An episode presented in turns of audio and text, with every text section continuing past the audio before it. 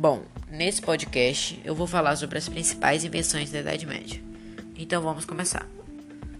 A primeira invenção que eu vou falar é sobre os moinhos. Ela foi a maior revolução tecnológica da Idade Média e é parte de uma herança da antiguidade, os moinhos de água, e uma criação medieval, os moinhos de vento.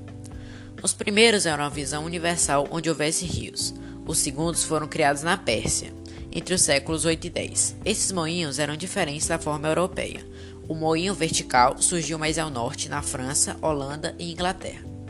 As duas máquinas medievais levaram a enorme sofisticação mecânica. Elas não eram só usadas para moer grãos, mas também operavam serralheiras, elevadores, guindastes, pedras de afiar espadas, máquinas de triturar pólvora, martinetes, bombas de água, entre outras coisas. A segunda invenção foram que eu vou falar foram os autômatos. Eles existem desde a antiguidade e serviam para impressionar as visitas.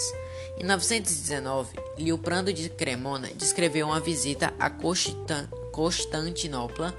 Na sala do imperador tinham leões que abriam a boca para rugir e atingir o chão com suas caudas, pássaros mecânicos em árvores artificiais que cantavam. O cavaleiro Roberto III criou um parque temático de autômatos, um jardim com macacos, leões, aves, homens e fontes automáticas. A terceira invenção que eu vou falar é o relógio mecânico. O rei Afonso de Leão e Castela conseguiu ter um tomo árabe. Entre várias maravilhas tecnológicas estava um luxuoso relógio hidráulico que usava mercúrio para mover mecanismos complexos. Os europeus superaram a complexidade criando relógios mecânicos que funcionam por meio de pesos.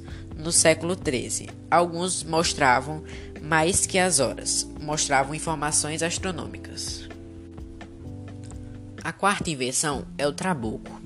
Os portugueses o conheceram espetacularmente no cerco de Lisboa. Os dois trabucos que foram construídos ali disparavam, disparavam um projétil a cada 15 segundos, no lugar de usar um contrapeso gigante é uma invenção chinesa importada pelos mongóis. Estima-se que o maior trabuco, o Warwolf, tivesse mais de 100 metros de braço e um contrapeso de até 15 toneladas. Depois de um tempo pararam de usar o trabuco e foi substituído pelos canhões e morteiros. E a quinta e última invenção foi a cavalaria. Arma principal da cavalaria é a lança, que era utilizada desde a antiguidade. A alma da cavalaria era a sela, que era o que impedia o cavaleiro de ser jogado para trás.